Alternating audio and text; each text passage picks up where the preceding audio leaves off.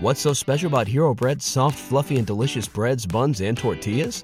These ultra low net carb baked goods contain zero sugar, fewer calories, and more protein than the leading brands, and are high in fiber to support gut health. Shop now at hero.co. Everybody in your crew identifies as either Big Mac Burger, McNuggets, or McCrispy Sandwich, but you're the filet fish Sandwich all day. That crispy fish, that savory tartar sauce, that melty cheese, that pillowy bun.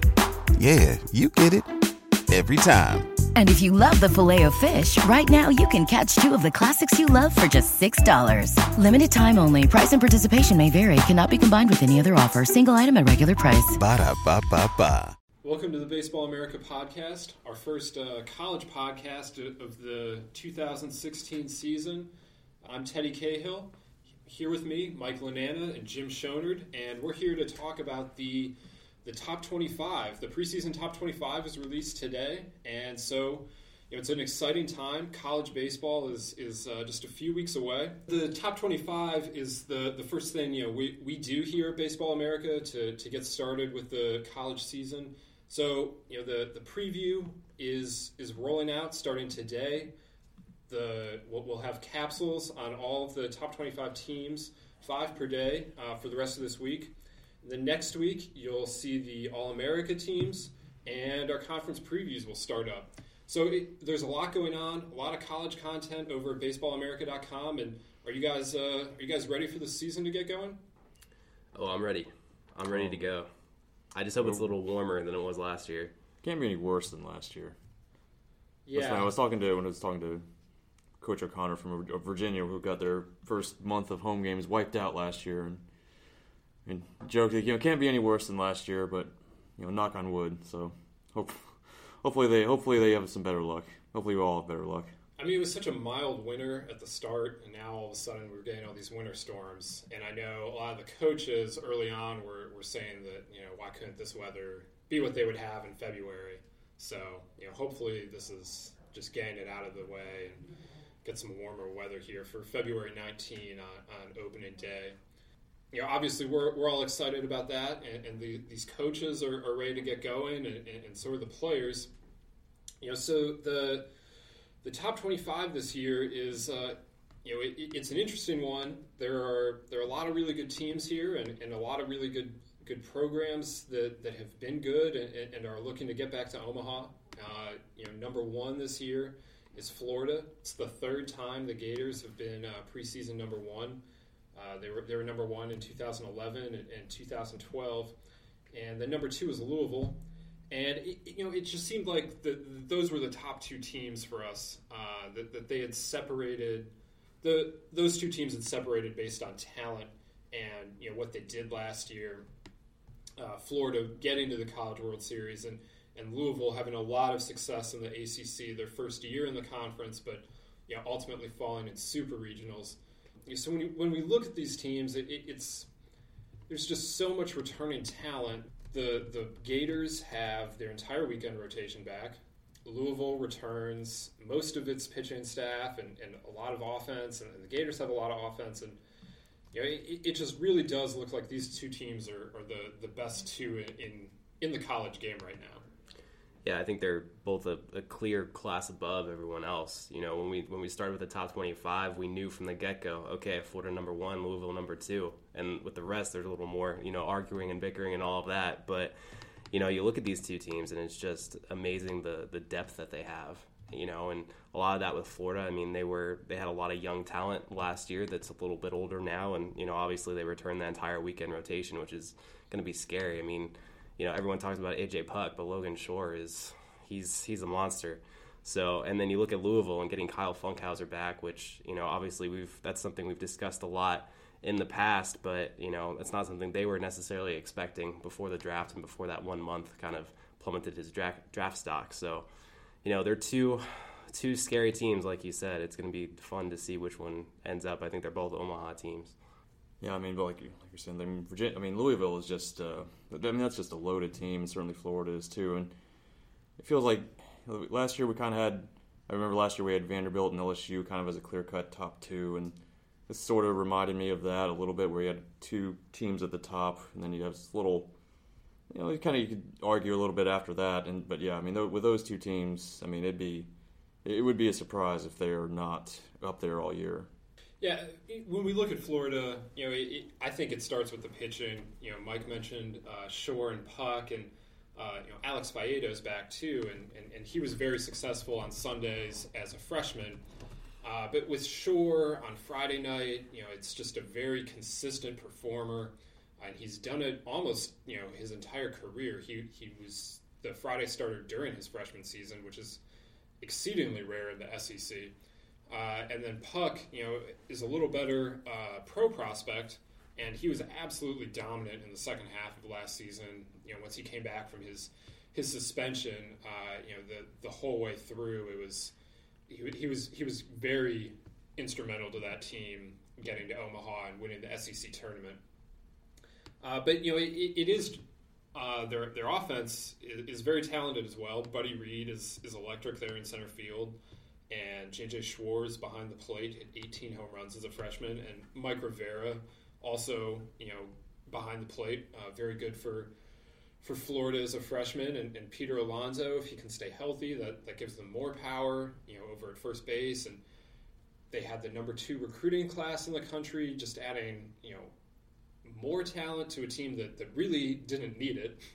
Um, I mean, you can't have too much talent, but they, uh, you know, the, the the talent level in Gainesville right now is is really impressive. But you can't overlook what Louisville has because, you know, like Mike mentioned, you got Funkhouser back. You have the freshman of the year, Brendan McKay, who's you know an outstanding two way player. Corey Ray uh, in the outfield is.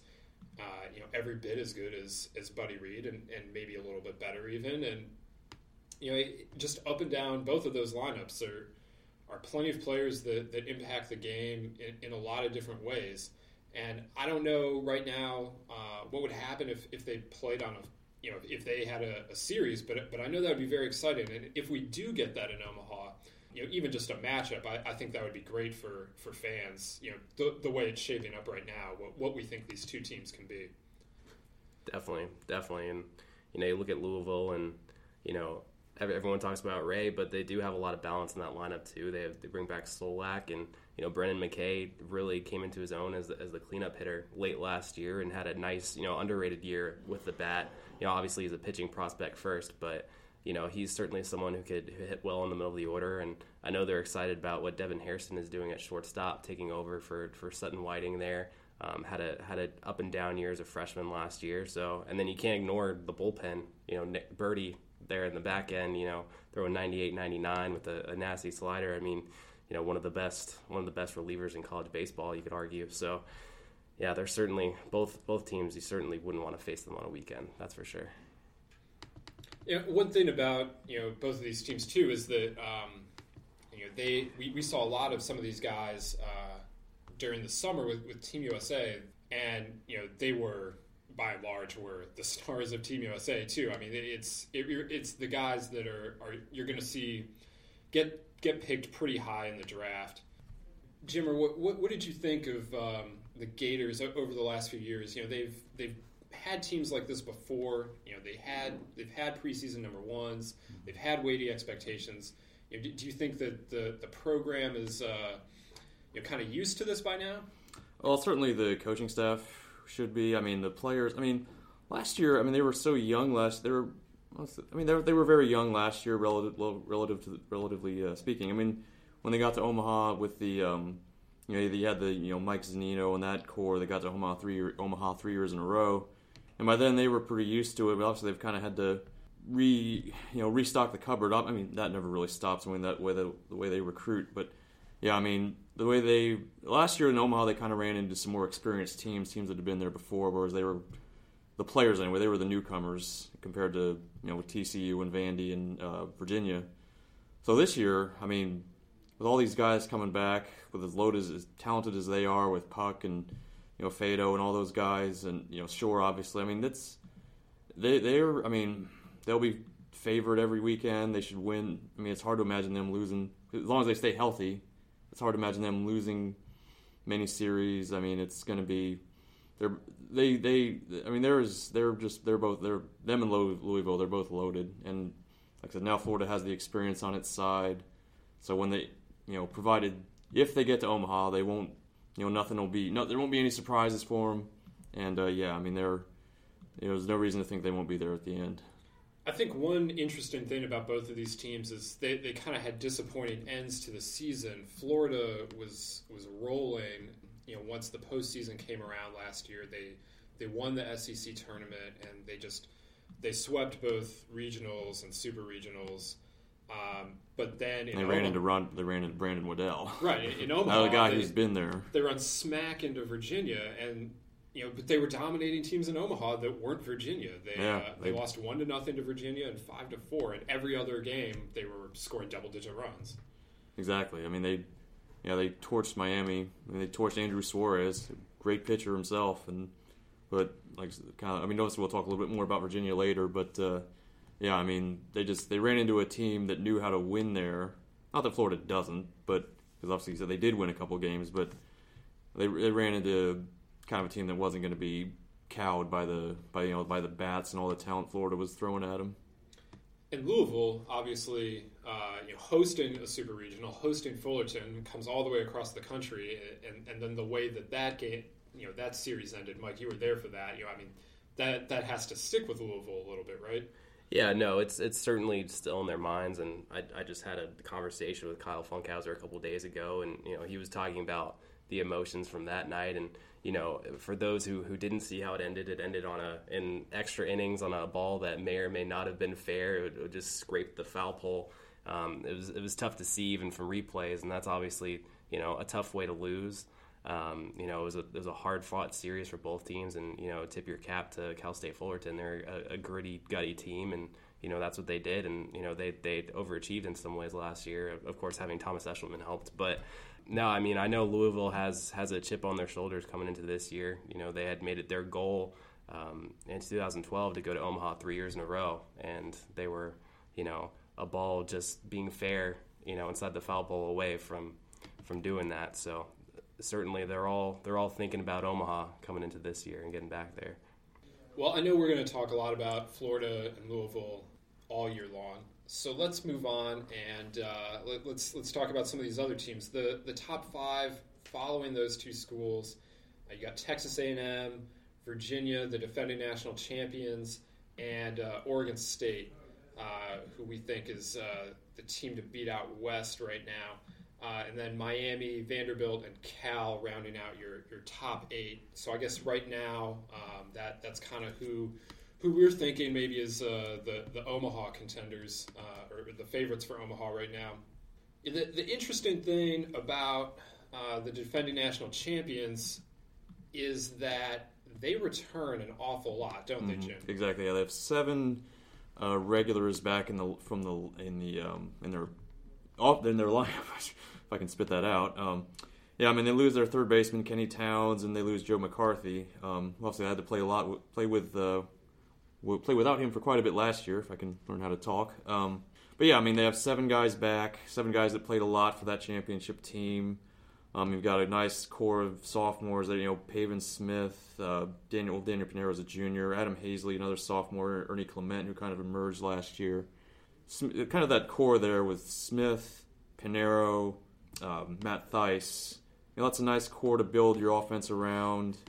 Um, all those guys have Omaha experience. Um, you know, spoke with Brian O'Connor a few days ago, as I mentioned, and um, you know they're very excited about Adam Haseley is a guy who's going to take take on a bigger role this year offensively. He's their, uh, you know, he'll be their everyday center fielder as he was last year, and they'll hope to get more out of him on the mound. So he's kind of a guy to keep in mind that. And he got a, you know, I mean, he started the, um, you know, the second game of the championship series last year against Vandy when they were down 1-0, season on season on the line, and he was, I mean, he threw. I mean, I'm gonna say like he was, like he had the great game of his life, but he pitched really well for five innings, I think, five six innings, and you know, obviously that's a big experience for him. So he's going to take on a bigger role. They have a lot of experience back. I mean, you kind of compare it to their um, their team from 2014 when they had when they brought back, you know, Down Brandon Downs, um, Mike Papi, and that group, Brandon Cogswell, some of those guys. When we ranked uh, we ranked that team preseason number one, and the, you know, Connor, he, he, this team is position player wise, this team is in the same level as far as what they bring back, the talent, the experience. I mean, it's they're they're going to be really good offensively. Now, the reason why they're fourth and not maybe first or second is the pitching. they get Connor Jones back, and that's big, but they lose an awful lot. I mean, they lose Brandon Waddell, who we talked about, who was so great in Omaha. Lose Josh Sborz, who was the MOP of the CWS last year. Lose Nathan Kirby, who was a hero of the final game of the championship series. So that's those are three really big losses uh, from your pitching staff. So that's kind of that's really the question for them. Is the offense is probably going to have to carry a lot of the load, at least in the first half of the season, until they get things kind of sorted out. Um, and like I said with Haseley, he's kind of he's the guy that you know look to to take on a bigger role on the mound. But yeah, I mean they're going to be. I mean, it's Virginia. Virginia's always been able to pitch. They'll figure it out. They'll be there at the end. Yeah, the the park there obviously is a, a big help for, mm-hmm. for young pitchers uh, trying to figure it out. You know, it being a, a bit of a, a, pitcher's park, a bit of a pitcher's park is probably an understatement. And uh, you know, the the team just has so much coming back up the middle. Uh, exactly. Yeah, that was like one of the first things O'Connor pointed out is they get both catchers back, Coman and Matt Thaiss. They have their middle infield back, Clement and Pinero, and they have their center fielder back, Haseley. And that's that's where you like you said that's where you start from. That's what you want. So that's that's where you, you kind of build from there and, and you know build out. And you know Nathan Kirby, you know, went into last year as as potentially you know a player of the year type type guy, uh, but he he didn't have that much success uh, before he got injured, or didn't have that type of success mm-hmm. before he got injured, and then he did get injured and they were they were able to ride that out. Exactly, and, and they had to ride out a lot last yeah, year. Yeah, I mean they they overcame so much last year that if they have you know any kind of luck this year on health, uh, you know that they, they should be they should be be well set up and, and they brought in another strong recruiting class as they always do at Virginia. Brian O'Connor and uh, McMullan do a great job with that and you know, so I, I think there's a lot, there's an awful lot to like there. Connor Jones on Friday nights is, you know, going to be, you know, one of the better pitchers in the ACC probably. Mm-hmm. You know, um, so you know they're they're gonna they're gonna be really good. Uh, you know, the the losses are not insignificant, but I think there's a lot there to to make up for that.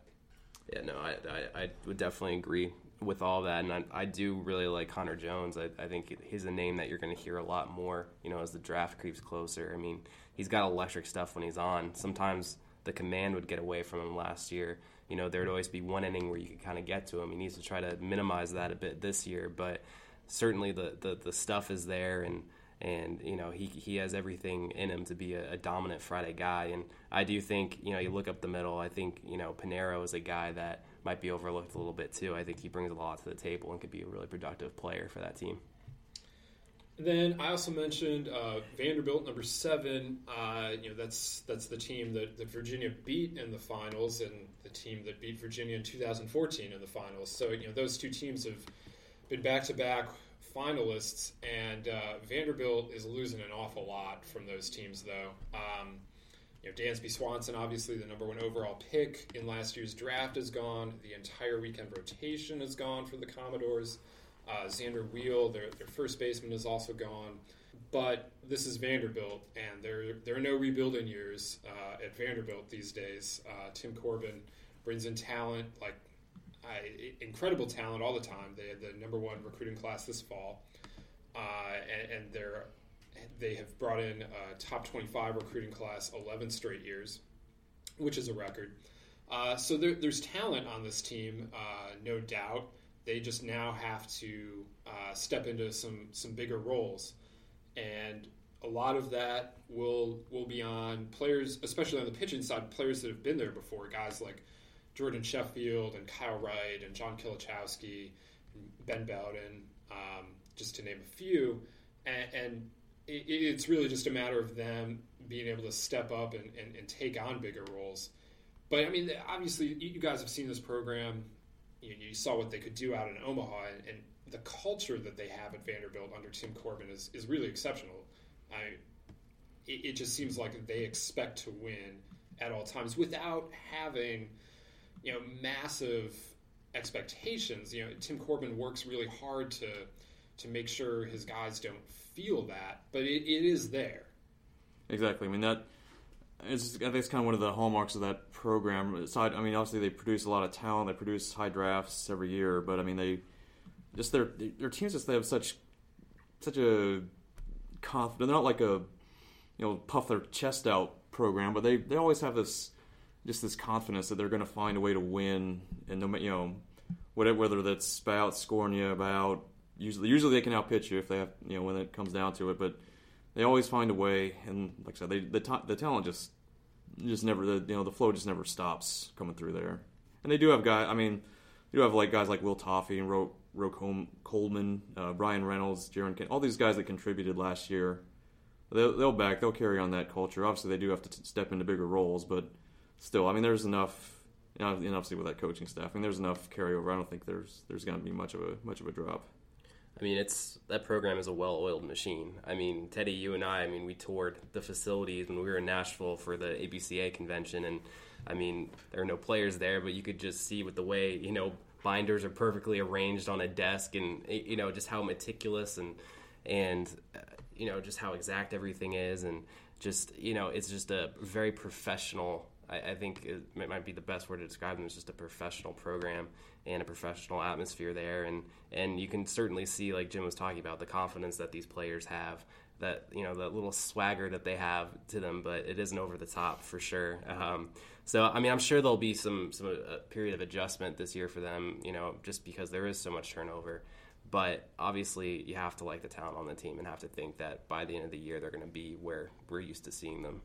Yeah, I think this is a team, a Vanderbilt team, and this happens every few years. It seems like with Vanderbilt that uh, it, it's not so much about where they are right now; it's about where they're going to be in June.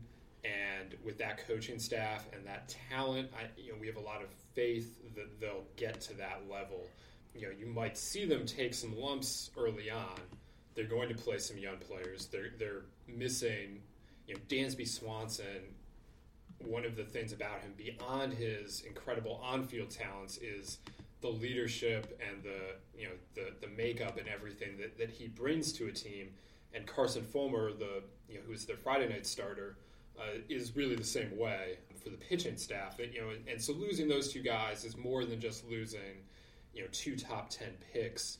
It, it's about losing the the leadership that that they also provide, but you know, the guys are going to step up. And um, you know, when I when I spoke with Tim Corbin uh, last week, you know, he he's not going to be the one telling guys that they have to step up. It's kind of just an understood thing. It seems like, and you know, but but he he talked about how you know guys they they have plenty of other pressure that he doesn't want to add to their pressure. He wants to keep he wants them to just to be the best players they can be, and you know, so Vanderbilt is always trying to balance the, the expectations of, of, winning and of producing high draft picks and, and, of juniors, you know, trying to to get to those levels, uh, you know, with the just the, the development and, and the the I guess the nurturing nature of, of that program. I, I we have a lot of faith in Vanderbilt right now, I guess, but it, it is going to be more of a what what they're I guess ranking them as high as we do, it, it, it's more about where we think they will be more than you know what they might do in the first few weekends as they try and figure out what their pitching roles are. Um, you know, they, they have you know not not only do they have to replace three starting pitchers, but if they move say Kyle Wright from the bullpen to the rotation, then now you have to find a new closer. So there's a lot of moving parts there, but you know that staff you know Scott Brown uh, handles the pitching there, and you know Travis Jewett and, and, and Tim Corbin. You know, they're they're going to figure it out. It's just a matter of when, I think. Uh, you know, so who else in this group do, do you guys like here? You know, we got Texas A&M, also in the SEC, Oregon State out west, Cal, you know, also in the Pac-12, trying to get back to Omaha for the first time since uh, 2011, and we got Miami, who made it back last year for the first time in a few years who who uh, jumps out from that group for you guys? Well, as somewhat of the, uh, California correspondent on this staff, I'll I'll talk about the uh, Pac-12 teams in this group. You know, I, I do like Oregon State and Cal a lot. I think the Pac-12 as a whole, especially at the top, is going to be really strong this year, as you can tell by looking at our rankings. You know, Oregon State last year was was a very very young team.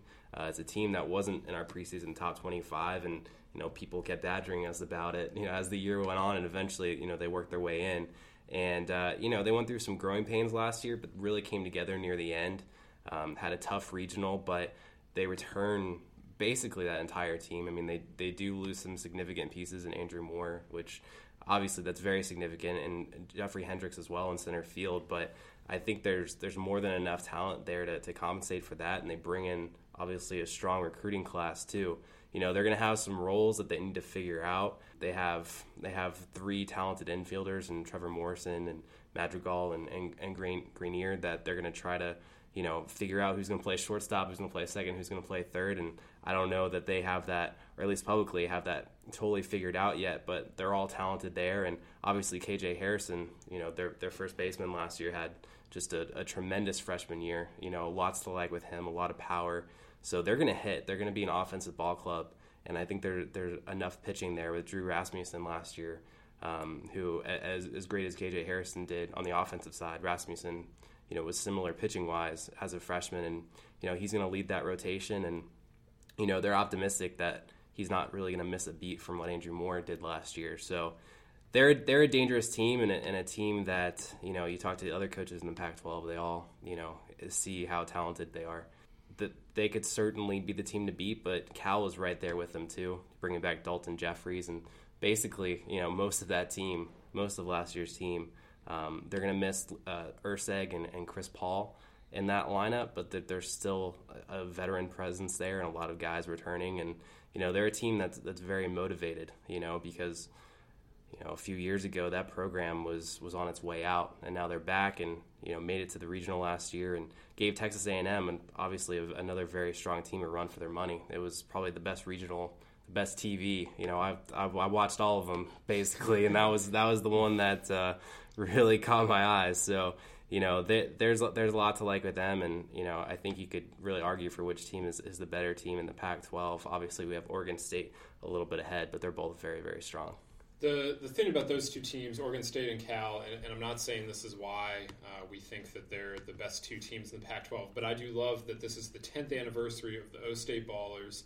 and this is the fifth anniversary of the Cal baseball reinstatement wrap. So, yeah, that's that's a thing that that I like. The teams on the field are obviously very talented as well, and the the interesting thing about that that College Station regional is. Um, you know, we got A&M and, and Cal now, both both here in our top eight uh, going into this season, and that was one of the most closely contested regionals. A&M, the whole postseason uh, was nothing but close games. They, they go on to the TCU to play TCU in super regionals, and, and in all, uh, A&M played eight games in, in, the NCAA tournament. They played 88 innings, and uh, five, four of those eight games went into extra innings, and five of the games – uh, A&M was playing win or go home baseball. So that's a that's a battle tested A&M team that started off last season 24 and 0. Uh, you know, before running into some some more trouble in the, the SEC. So if they uh, they're they're a very veteran, very experienced group, and uh, you know we expect them to to bounce back. And, and, and Rob Childress has a team that that definitely can compete in the SEC now after going through that a few years. Uh, so Jimmer, that that leaves uh, Miami to you. You know what what do we got on the Hurricanes uh, as they as they try and get back to Omaha again?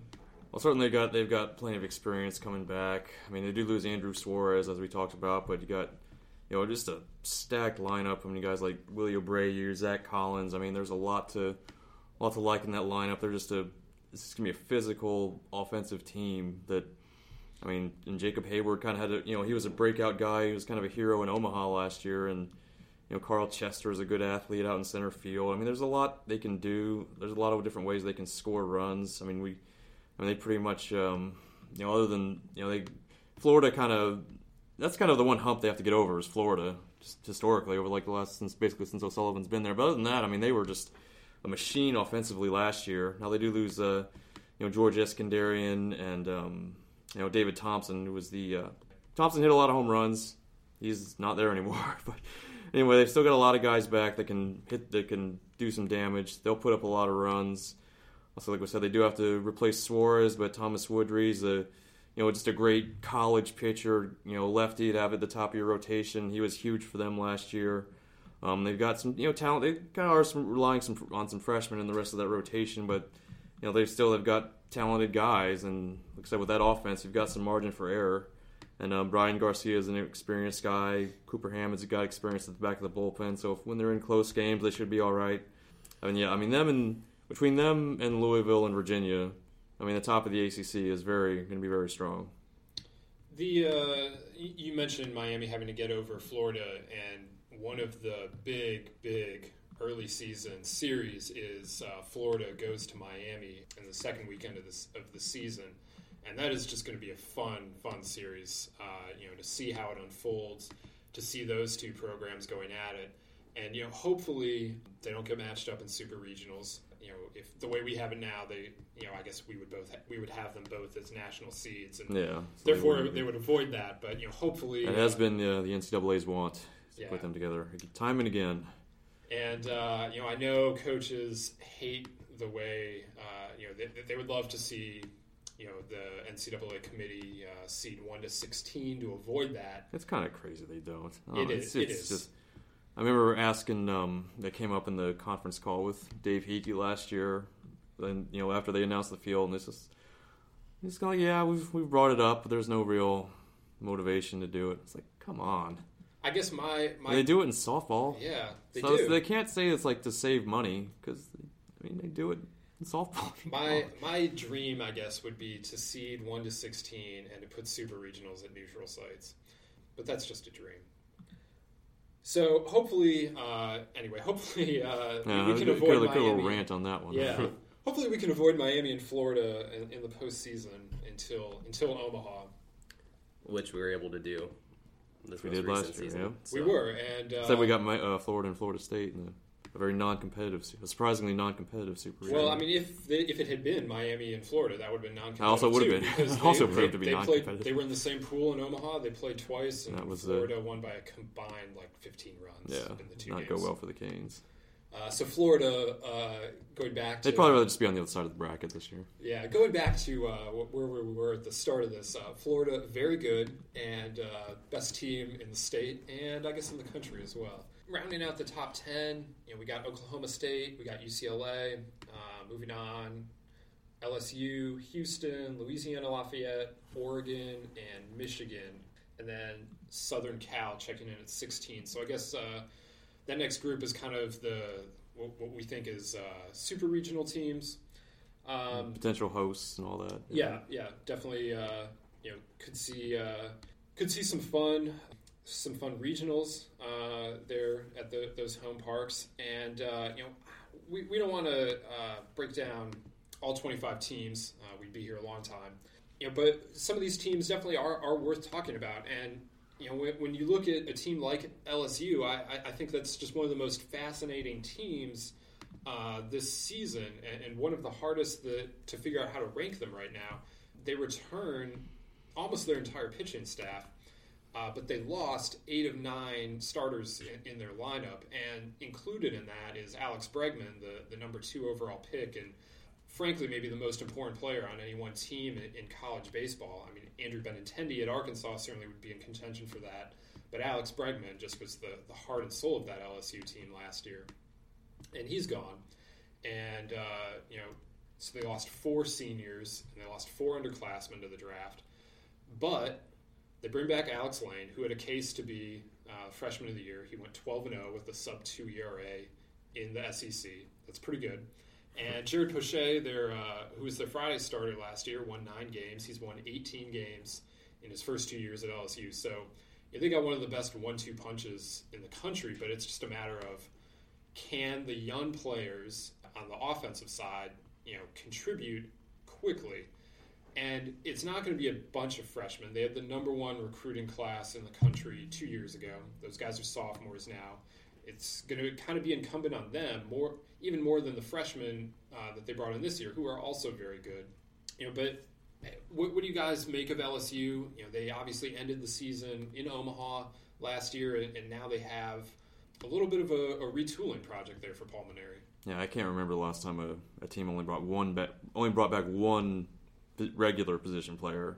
I'll say they do have other guys that played, but Jake Fraley being the only true starter coming back in the lineup. I mean, that's I mean, I mean, like we said, I mean they're up here because they do have talent. They have a ton of pitching. Um, I mean, and, and, just kind of look at some of these guys. I mean, I know they like uh, Mike Papierski a lot, the catcher, who's the you know was kind of their backup last year. Um, so he'll he'll be a big part of it. And they've got you know Kramer Robertson's a guy that played, you know, an athletic dude at second base. So I mean, they've got you know the tools that are there. Like it's, it's kind of obviously they have some questions to answer just as far as how how this kind of all comes together offensively. But I mean, yeah, you look at that pitching staff. I mean, that's that's enough to carry you through some weekends where you're probably not going to score a lot of runs in the SEC. You can, but you can win some three to two, two to one type games with those guys. Yeah, I would certainly put their pitching staff up there with anyone else in the SEC. I mean, it's it's a very very strong staff, and you know, Alex Lange is, I mean, you, you read those numbers. They're it's just kind of insane to go 12 and 0, 1.97 in the SEC. I mean, as a freshman, you know, let alone anyone doing that is is incredible. So, you know, I, I expect maybe not a 12 and 0 year, but another strong year out of him. I mean, he's got the stuff and the poise, obviously. So, I think it's kind of a similar situation in some ways to what Vanderbilt is going through this year. Obviously, you know, there's there's more turnover here with LSU. You know, looking at their starting lineup, but you know, there there's going to be an adjustment period, I'm sure there. But you know, just like with Vanderbilt, you know, with this coaching staff and just the amount of sheer talent that they have, you know, it's not going to be a surprise at all to look up and see them, you know, maybe in a super regional or you know, possibly even in Omaha if they put all the pieces together in the right way.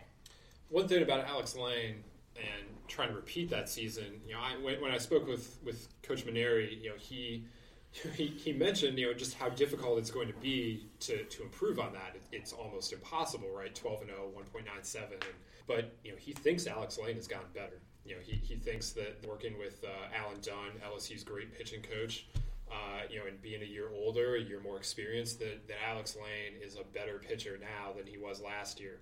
And that's kind of crazy to imagine, but you know, there, there's no reason why it couldn't be true. Um, you know, he he's had time to, to improve and, and, and, to work on some things. And they don't know which one of them is gonna gonna go out there on Friday nights yet. But I don't think there's a wrong choice between Poche and, and, and Lange. You've got the experience uh, with both of them, and, and, both of them are are great draft prospects. Uh, Lange obviously not until next year, but but Poche has uh, really come on. Scouts liked him in the fall, maybe a little more than they had. You know, finding a little more velocity and uh, you know, he's going to be a pretty good draft pick himself this year.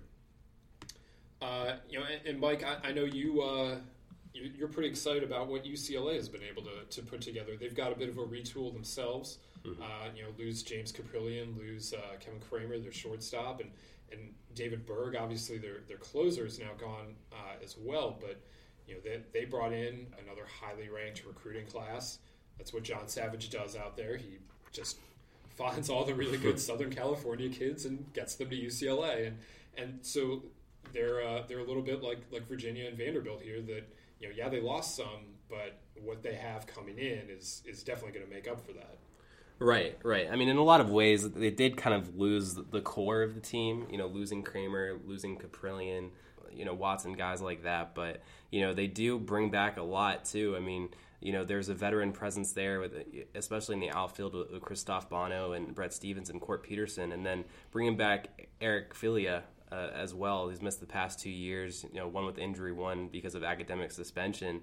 You know, bringing him back after a, a big summer in the Northwoods League, he's swinging the bat really, really well. I mean, he could help make up for for the loss, you know, in offense that they get from losing some of those guys. You know, there, there's a lot of talent there. I think they're expecting more out of Sean Bouchard, who had a kind of a, a rough freshman year. They're moving him to first base, flip flopping him with Persico, who's moving to third. Who you know they're they're kind of excited about as well as a guy who could certainly help his prospect status playing at third base.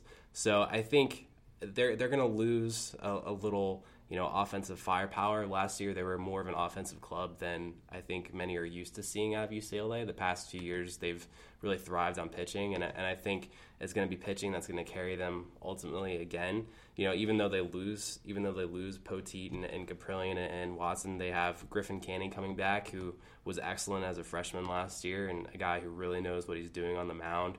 Uh, they're moving Grant Dyer from a setup role to the rotation, and they think he's taking a big jump. A guy who's you know 90, 93. He's got a, a power curveball, and he, he's tinkering with a, a cutter and a, and a, developing changeup as well. And you know, he's a guy who could, you know, junior year who could emerge as a as a as a significant draft prospect, and then.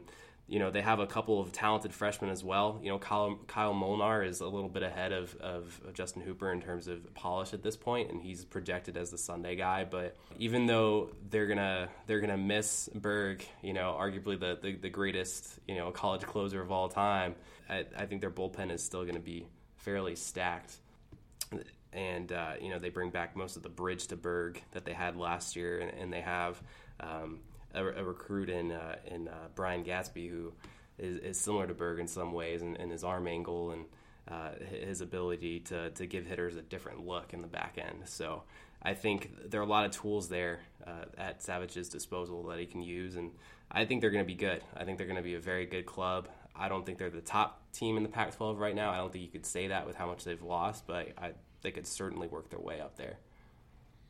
So uh, now, Jim, let, us talk about the top team in the Big 12. Uh, we got Oklahoma State as the, the Big 12 favorites. They're bringing back an experienced club. Uh, they're they're not going to have to worry about inexperience like some of these other teams. But you know, what what makes the Cowboys this year the the team to beat in the Big 12?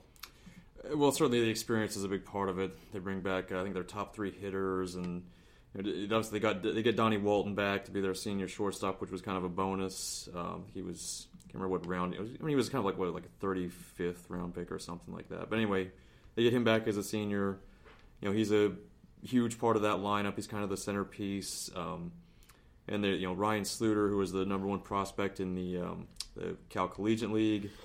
So they're just a, I mean, they expect to be kind of like they were last year. They're just very, a very diverse offensive team. They could score in a lot of different ways. They could hit home runs. They could play small ball. They should, and they should be uh, very athletic. They should be able to kind of do the same, same kind of thing. They've got some junior college transfers they're excited about. So those guys should all be able to contribute. Guys like Garrett, Garrett Benge. I hope I'm pronouncing his name right, but. Uh, you know, Colin Theroux at catcher they're excited about. So they're a very balanced offensive team. And on the mound, you know, they lose Michael Freeman, you know, an All American Big 12 Pitcher of the Year, but they should be all right. I mean, Michael Bur- Michael Mertz, the guy coming off in, coming off injury last year, but he should be you know, moved to the front of the rotation. He's got good stuff. Um, you know, they're kind of sorting out the rest of the rotation and their bullpen because they did they lose a couple. Um, they lost John Parent, another starter, um, and their um, they lost their closer as well. But uh, I mean, they've got you know they've got the tools to work with. They've got the arms to be very good. They're just kind of sorting it out, but the pieces are there.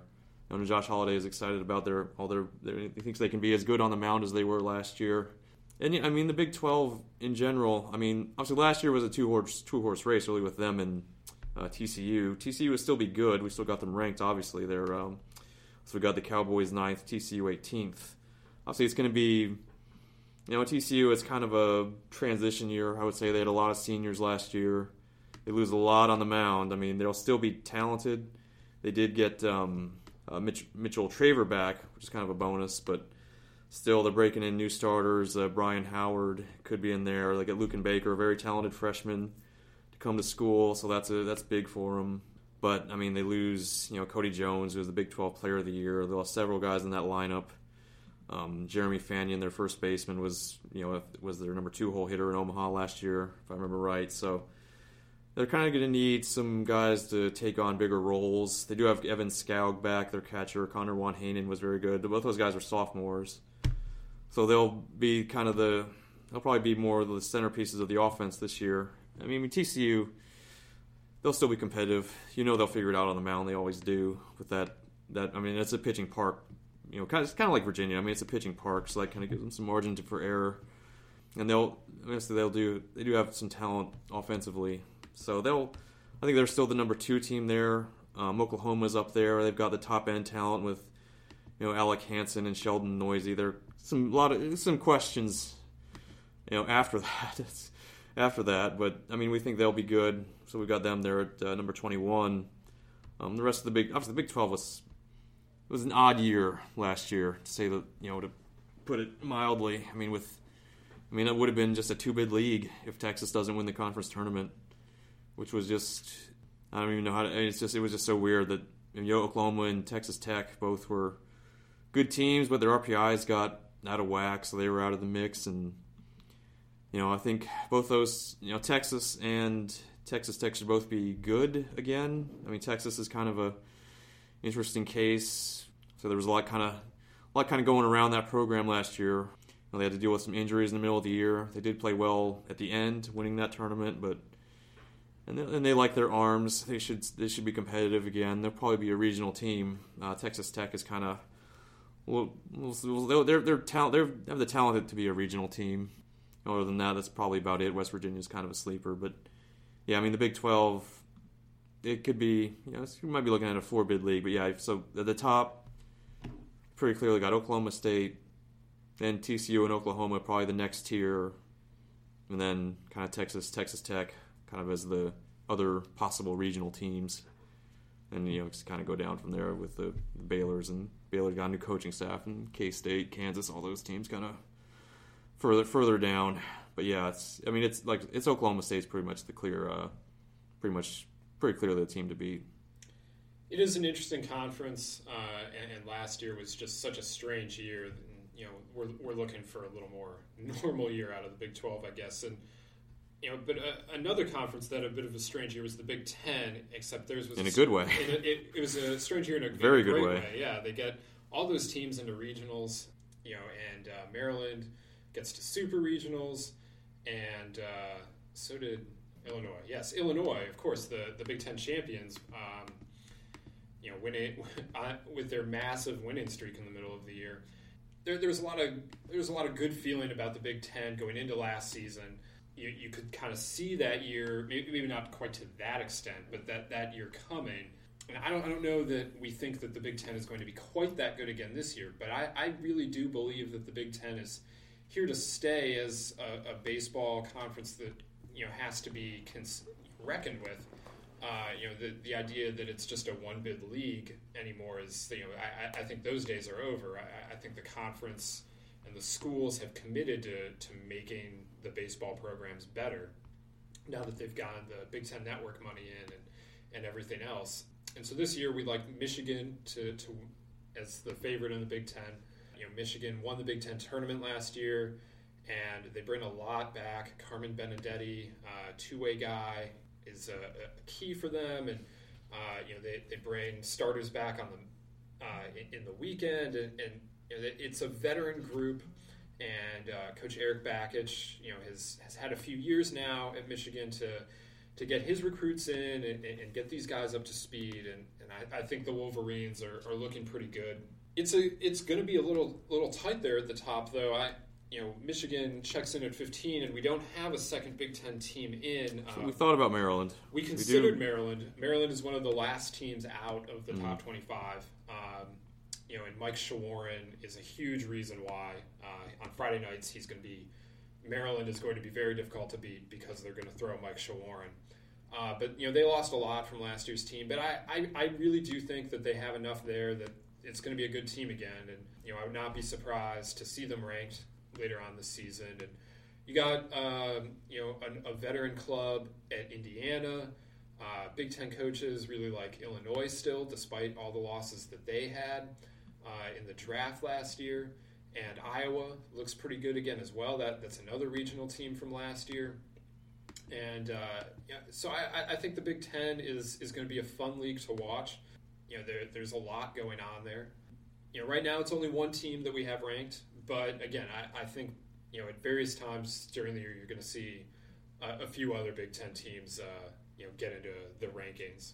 That covers the uh, you know the, the, the, top half of this this top 25. Um, moving on after after Southern Cal at 16, we got Florida State, TCU, uh, North Carolina State, Mississippi State, Oklahoma, Cal State Fullerton, Coastal Carolina, uh, Mississippi, and Kentucky rounds it out at 25.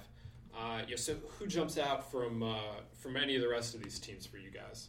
Well, certainly, I mean, NC State's got some balance. They've got a lot of guys back. Uh, Brian Brown at the top of that rotation. Um, it's going to be tough for him to be better than he was as a freshman. I think he a 2 203 ERA or something like that. So he set a high bar. But, um, I mean, he's got, obviously, he's a great guy to have back. Corey Wilder, Johnny Piedmonte, those guys have experience. Uh, lose Logan Ratledge in the lineup, but still, they'll be a, a very good offensive team. A lot of power with guys like, uh, you know, Joe Dunand, Preston Palmeiro, those guys. Um, You know, Xavier LeGrand's an interesting freshman. You know, Brock Deatherage is a guy they're excited about. So that'll be a good team. That'll be a good balanced team at the, uh, you know, in the AC, in the you know, kind of in that second group in the ACC. After you have the big three, and then you kind of have, you know, FSU, NC State, you know, kind of throw, you know, and Georgia Tech, a team that we're didn't rank, but we thought about. You know, excited about their offense. Um, so yeah, those certainly there's like kind of that next group in the ACC. Um, those teams should all be competitive. Kind of talked about Oklahoma. I mean Fullerton. Obviously, that's interesting just because they, you know, they lose Eshelman and obviously lost Justin Justin Garza was out for a lot of last year, but that'll be it'll be to be interesting to see what they do offensively with losing, uh, you know, David Davey Olmedo Barrera was kind of the linchpin of their offense last year, but that'll be a that'll be an interesting team to watch. And Coastal's a that's a that's a program that's on its way back up. They had a couple lean years, but they got their new park, which is a a beautiful new park, and that's just a team that turned. I mean, they're always you know they were a physical offensive team last year. Got to that that College Station regional we talked about. They kind of maybe uh, were a little quiet there. Kind of got upstaged by Cal and A and M, but I mean that's that's another team we expect to be back in the back in the mix. Yeah, uh, for me, you know, we had a there were there were quite a few teams we talked about for that number twenty five spot. We we eventually settled on Kentucky, and you know, obviously the SEC is a tough conference to navigate, but you look at what Kentucky brings back, and kind of similar to to Louisville, you know, not far down the road, they have you know a returning senior pitcher that they probably didn't expect to have last year around this time, and, and Kyle Cody, and you know he's a guy who has a chip on his shoulder. He has a lot to prove. He had you know a down year last year. He seemed to kind of put it together at the end though, and he's a guy with you know a plus fastball. He's, he's going to touch the mid the mid 90s, and if he can improve his command and, continue to work on his off speed pitches and breaking ball, I mean he could be a force you know in the Sunday spot in that rotation. You know they also returned Zach Brown, a junior who also has you know tremendous stuff and is the ace of that staff and a veteran and, and Dustin Begg. So it's a it's a strong weekend rotation and, a veteran weekend rotation, and, and they bring back a lot of veterans as well in the in the starting lineup. You know, led by Javon Shelby. You know, the Shelby family has has been a part of Kentucky for a while now, and he's just the, the latest in a long line and is you know kind of the leader of that team. You know, it's an interesting group and and, and, a, and a team that was right on the borderline last year and, and, and came you know very close last year and, and you know, I know just from from talking to talking to Kyle Cody and a couple players on the team, um, they have Omaha on their mind. You know, they've they've said they've been saying the the word Omaha, you know, maybe ten times more than they've ever said it in, in an off season, which is you know, it's not something you hear a lot around the Kentucky baseball program. So there's some excitement there. You know, they're an intriguing team. You know, obviously they're at the very back of our top 25 and you know, you could see them moving in either direction, but they're certainly a team to keep an eye on in, in a crowded SEC as always. This year, the SEC is really going to be a tough league. Um, you know, perhaps even more so than usual. The depth in the league uh, is probably as good as it's been in a while, and you know, I, you you look at a team like Mississippi State, who we have at, at number twenty, and if you're looking for a team here in the last half or the, the last you know five to ten teams that that maybe could jump into the top half of the rankings or the top ten by the end of the year. You know, I, I think they're a candidate for that. They had a, a very poor year last year. Had to battle a lot of injuries last year, but you know now that's over and guys are, are, back to, to health and they brought in uh, an outstanding recruiting class that's going to give them uh, some immediate help and you know, as as the season goes on and, and, these guys learn how to play with each other, you know, I, I think Mississippi State is going to be a team that, that by the time conference play rolls around, you're going to have to to really consider, and, and they're going to be a uh, you know one of the better teams in, in the conference potentially. You know, they do lose Butch Thompson, their outstanding pitching coach. You know, goes and becomes the the coach at Auburn, but they bring in Wes Johnson you know, who had been at, at Dallas Baptist, and, and, Butch Thompson is is an outstanding coach, but but Wes Johnson is uh, going to do a, a, good job with that pitching staff himself, I think. So yeah, I, I, think Mississippi State is an intriguing team down here.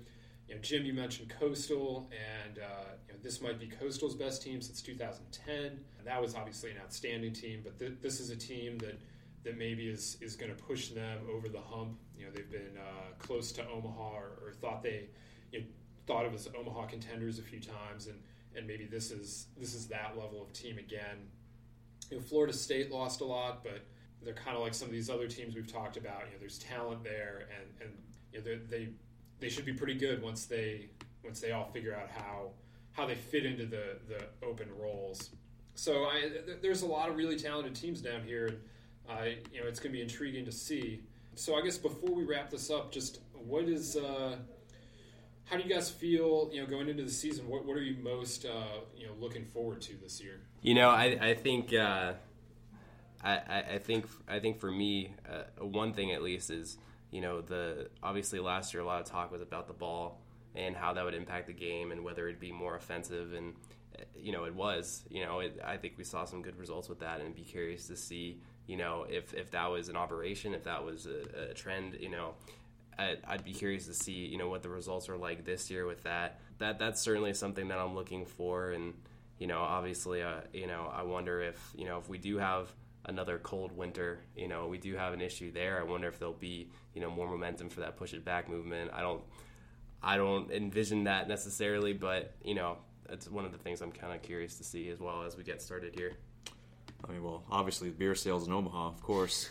no, just, um, just kind of see whoever the you know last year at Illinois kind of was that surprise team. I mean, just kind of you know that was unranked and obviously had an outstanding year. Just kind of see who you know who's going to be that team this year. I mean, that's you know Iowa was another team. I, Iowa was another team that was kind of like that. Um, Maryland a couple years ago not to limit it to Big Ten teams, but you know who's going to be that team that jumps out, has a you know kind of makes a surprising run to Supers or to Omaha or what have you. I mean, you know, kind of we've talked about. Um, you know, we didn't rank Arkansas. I know that's kind of a like you've talked talked during our meeting with with about them, Teddy, as kind of your sleeper team. But uh, you know, I mean, that's kind of what I'm. Uh, that's what I'm most curious to see. Who is just kind of who's the surprise, and certainly, you know, what happens with the uh, you know with the new they're not. If we can still call them the new baseballs, they're two years old now. But uh, just how does that, you know, does that trend continue? Um, that's certainly going to be something to keep monitoring. Um, you know, and then once we do get to Omaha, aside from them selling beer, I mean, what obviously the television ratings were down last year in the finals. That was kind of a a little I don't know if I say concerning, but it's kind of jumped out that it was. I remember writing the the finals between Virginia and um, Vandy were outrated by the finals of the Women's World Series, uh, softball World Series. So I mean, obviously maybe if you get you know LSU and Texas or something against each other, maybe it'd be different. But you know, how will that how will that play? Will the games be any quicker? Because last year those games, even I don't think they've tried to speed them up, but they still kind of dragged. So how will that pan out? You know, so that's that's kind of what obviously that's further down the road, but those are things I'm uh, kind of curious to see how they how they go. Yeah, I think that is an interesting point about the, the ratings and the pace of play, and I think that is that's something that I'm, I'm curious to see as well. Uh, you know, obviously Virginia and Vanderbilt uh, are marquee programs in college baseball, but uh, we don't typically think of those schools as, as necessarily having you know the, the yeah, rabid the, fan base yeah. of, of, an LSU or, or Tennessee or um, you know, Texas or, or any of those schools really and part of that is just that Vanderbilt is a small private school, and there are just only so many Vanderbilt alumni out there uh, relative to some of these other schools. So, it, if we get a different finals, uh, we haven't in a couple years, but if we get a different finals, it will be interesting to see what the ratings do. And pace of play is going to be a thing that, that's talked about again, I, I would imagine. Uh, Mike mentioned the the winner and the, the push it back movement, and uh, I, I guess I'm guessing we'll hear more about that. We've been hearing about that for a long time, so that's not going away. I, I, Obviously, the we just had the news with the you know the agent stuff, and that's a big development for college baseball. Just kind of obviously there are bigger picture things afoot here that I mean it's going to be a it's going to be an interesting interesting direction to see where, where college baseball is heading. Absolutely, and uh, you know I, I think one of the things I'm excited about is uh, you know just seeing all the freshmen this year. I, I, I feel like this year there there are a lot of really potential potentially impactful freshmen on some really good teams too. Uh, you know, when we talked about TCU, I mentioned Luken Baker, who um, you know is an incredible two way talent, and you know told teams that he didn't want to get drafted or that he didn't intend to sign if he got drafted, and so he's at TCU now, and they're they're going to rely on him a lot. And it seems like every Pac-12 team, when I was doing recruiting rankings, brought in their one of their top recruits. UCLA brought in you know Hooper and Molnar, and Washington got Joe Demers, and Oregon State got Nick Madrigal and, and Cadyn Grenier, and you know, you, you just look up and down the conference, and, and they all pulled in the, these incredible players. Florida and Vanderbilt, obviously the top two recruiting classes in the country, you know, were, were loaded. And Georgia Tech brought in recruits. You know, we mentioned them as a team we considered, and and their freshman class is, is a big part of that. I mentioned it with Mississippi State. I mean, there are just a lot of really good young players in college baseball that, that I'm excited to see how they uh, how they make that adjustment and, and that that's one thing that we're definitely going to be talking about over over the next few months. I'm also curious to see how some of the top arms that we've talked about fare this year because last year it seemed like there was just a rash of injuries and ineffectiveness with a lot of the top arms. And you know, one week you know Matuella was the top guy, the next week it's Funkhouser, the next week it's Dylan Tate. You know, just a lot of going back and forth. I'm kind of curious to see you know first of all how guys like Funkhouser and, and, and Cody back you know come back this year, and then you know AJ Puk how he does. Obviously, you know last year dealing with that suspension early on, but he's got the stuff to to be an elite guy and you know potentially the number one overall pick. So just kind of curious to see how those arms do, and you know hopefully you know the college baseball as a whole stays away from the Tommy John injuries that you know we saw last year. That's kind of what I'm looking at too. Yeah, hopefully it's a it's a healthier spring uh, for everyone. A less snowy spring. Yes. Yeah yes, warmer and more health. That would be that would be fantastic. Uh, you know, last year's draft. Uh, you know, obviously when we were talking about that, it was it was constantly talking about like who was missing in action and, and who was who was coming back from injury and, and, and who was out for the year. Uh, so hopefully we can avoid that this year, uh, on, both on the college and the high school side. So we'll be back uh, in, in, the next over the next few weeks to, to continue with our, our college preview content. Uh, again, um, through the rest of this week over at baseballamerica.com, you can uh, see capsules uh, for each of the top 25 teams. Next week, we'll have our All America teams, and uh, we'll probably we'll probably be back talking about those on the on the podcast. And then the uh, conference previews start. And then before you know it, it'll be February 19, and it'll be opening day and uh, we'll be back out at the ballpark, and we'll, we'll, have we'll have actual baseball to talk about. And right now, it's exciting to talk about this preview stuff, but when we have actual baseball to talk about, it'll be even better. You know, that's coming very soon. So it, it's a great time to to be reading Baseball America, to, to subscribe to Baseball America if you don't already, and uh, you know, hopefully you guys. Uh, out there will, will enjoy the all the all the content that, that's coming your way uh, over at baseballamerica.com and, and in the magazine for uh, for the college preview. So uh, you know, thank you for listening. Thanks to, to Jim and Mike for, for joining me here. We'll have another college podcast coming to you soon. So uh, go out there enjoy the baseball, and thanks for listening. Everybody in your crew identifies as either Big Mac Burger, McNuggets, or McCrispy Sandwich, but you're the filet fish Sandwich all day that crispy fish, that savory tartar sauce, that melty cheese, that pillowy bun. Yeah, you get it every time. And if you love the filet of fish, right now you can catch two of the classics you love for just $6. Limited time only. Price and participation may vary. Cannot be combined with any other offer. Single item at regular price. Ba da ba ba ba.